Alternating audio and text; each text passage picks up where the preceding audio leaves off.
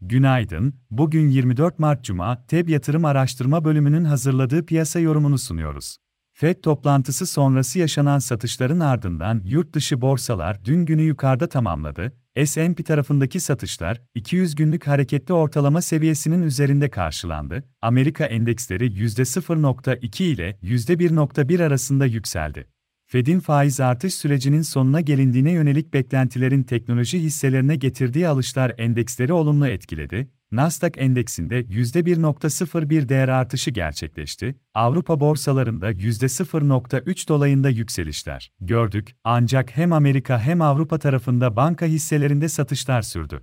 Haftanın son işlem gününe küresel piyasaların sıkılaşan finansal sektöre ilişkin süren endişelerle satıcılı tarafta başladığını görüyoruz. Japonya'da Şubat ayında çekirdek tüfe yıllık bazda beklentilere paralel gerçekleşti. İmalat sektörü PMI endeksi ise Mart'ta beklentilerden daha iyi geldi.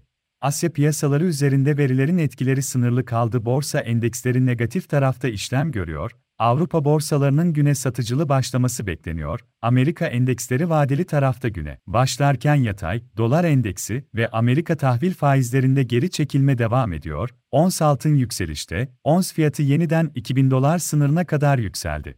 Amerika ve Avrupa tarafında bugün PMI endeksleri açıklanacak. Ayrıca Amerika'da bugün dayanıklı mal siparişleri verisi bulunuyor.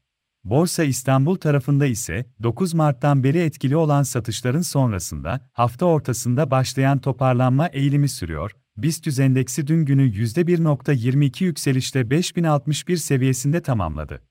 Borsa İstanbul'da toparlanma eğiliminin bugün de korunmasını öngörüyoruz, ancak küresel piyasalardaki satışların açılışta hafif aşağı yönlü etkisi görülebilir. Endekste iki gündür gözlenen yukarı hareketin tepki niteliğinin dışına çıkabilmesi, kalıcı hale gelmeye başlaması için teknik olarak yeniden 50 günlük hareketli ortalama, 5150 seviyesinin üzerine dönülmesini önemsemeye devam ediyoruz. Günlük bazda endekste direnç olarak 5150 ve 5350 seviyeleri izlenebilir, desteklerimiz ise 5000 ve 4870 seviyelerinde bulunuyor.